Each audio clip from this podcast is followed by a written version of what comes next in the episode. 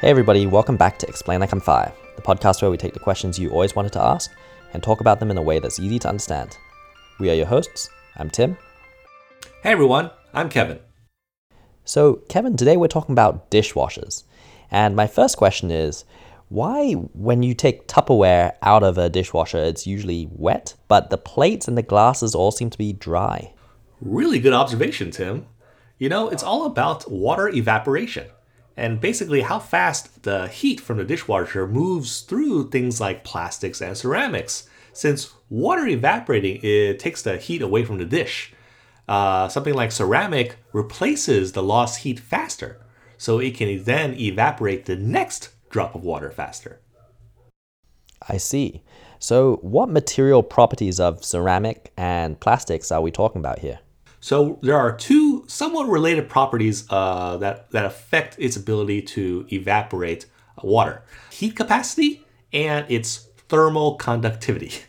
Now, what that means is uh, basically with a specific heat capacity, that's the amount of energy it takes to heat an object up to a particular temperature. Plastic has a higher heat capacity uh, versus clay uh, like clay bricks. And so th- this means that if the dishwasher doesn't heat long enough, uh, the plastic will end up having a lower temperature than the ceramic left in there for the same amount of time. Okay, so that specific heat capacity, how about thermal conductivity then?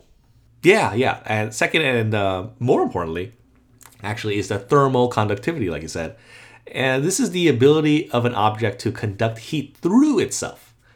So this means that even though one side of an object could be something like 100 degrees Celsius, uh, the other side of that same object could be, you know, at room temperature, if uh, the thermal conductivity is poor in this example. Home insulation materials have this property, and plastics generally have really bad conductivity, while ceramics conduct heat uh, better. So when you put this all together, means that there's basically more energy moving through a ceramic, and that the time it takes to heat up overall is less as conductivity is higher. There's just less resistance to overall getting warm and absorbing all the energy and the specific heat capacity it wants. And uh, uh, back to the water, you know, since it takes uh, energy, it takes heat to evaporate water. This is why ceramics dry better in a dishwasher that higher thermal conductivity allows the plate or dish to recover that lost energy faster. Now, there's another question that is very popular that comes up with regard to dishwashers, and it is this Why is tomato sauce or tomatoes in general so good at coloring plastics, but things like raspberries and strawberries not so much? Oh, also another really good observation.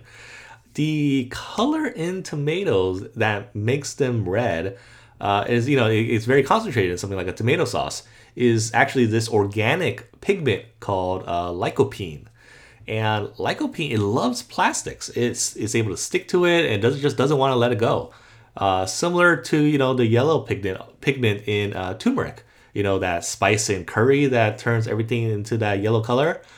So when a pigment uh, sticks to a surface that well, it's essentially dyed that color uh, based because the pigment has bonded with the surface. It's really hard, and you can't just wash it off.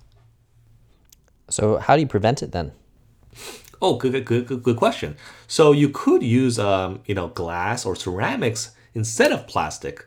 Uh, but if you must use plastic, you could try putting, you know, a thin layer of oil on the plastic to kind of keep the pigment from uh, contacting the container itself.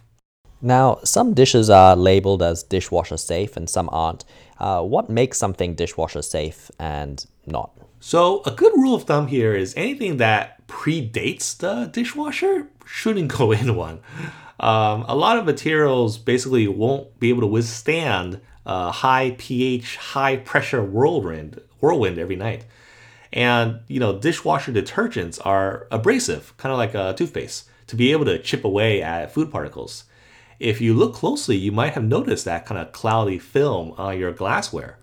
What it is is it's actually a lot of tiny permanent scratches. Mm. So you see, without the force of being you know mechanical scrubbing uh, or the abrasion of dish brushes when you're doing things by hand, dishwashers need to be pretty savage and inhospitable to get the, the job of cleaning done. It's a combination of heat, water, and chemicals. So, for example, dishwashing liquid's pH is something between 10.5 to 12.5 uh, compared to water, which is you know pH 7. Uh, an oven cleaner is 12.5 to 13.5. Uh, so it's pretty nasty stuff. You really don't want to get it on your hands. Then there's the stuff that is only safe for the top rack of a dishwasher. Uh, so why are some items only top rack dishwasher safe? Oh, that's because uh, most dishwashers have a heating element under the bottom rack for uh, heating the water and drying. So items that are marked uh, only top rack safe uh, can be damaged uh, by the extra heat if it's placed on the bottom rack. And I read somewhere that pre rinsing your dishes too clean can actually make them come out dirtier from a dishwasher. Why is this?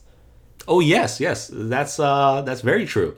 Uh, you do, actually these days uh, you do not need to pre-rinse too much. That's because most modern dishwashers have these uh, built-in uh, turbidity sensors that basically measure how much dirt is in the water from its you know first rinse cycle. So uh, rinse plates may kind of fool the system and, and tell it not to clean as as much. If you pre-rinse everything, your dishwasher is going to think that your plates are cleaner than they actually are, so it won't wash as intensely, and they might actually come out you know a little dirtier. Uh, there is a food filter, so just remember to remove and clean it once a month. Also, here's another tip the most powerful jets in a dishwasher shoot upwards from the bottom.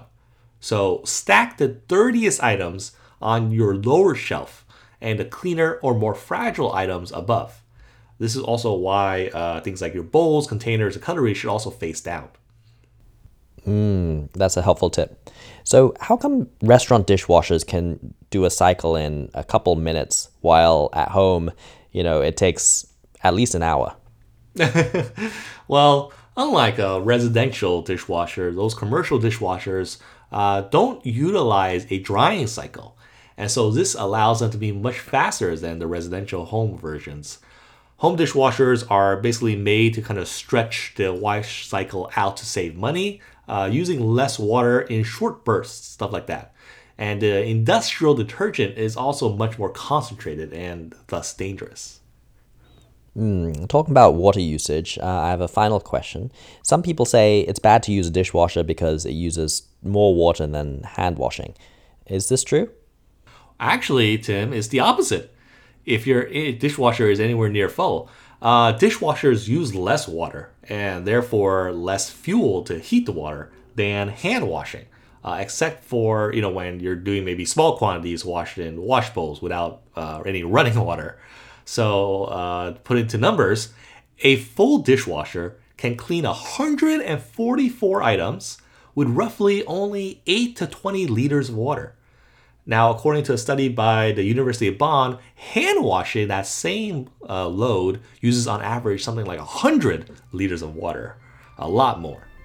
Wow, that's a stark difference. Did you learn something new? If you did, send us an email. We are at eli5, the podcast at gmail.com. We love hearing from you, especially when you've got suggestions for us. Uh, and as always, thank you to the community at r slash explain like I'm five on Reddit. We will see you all next week.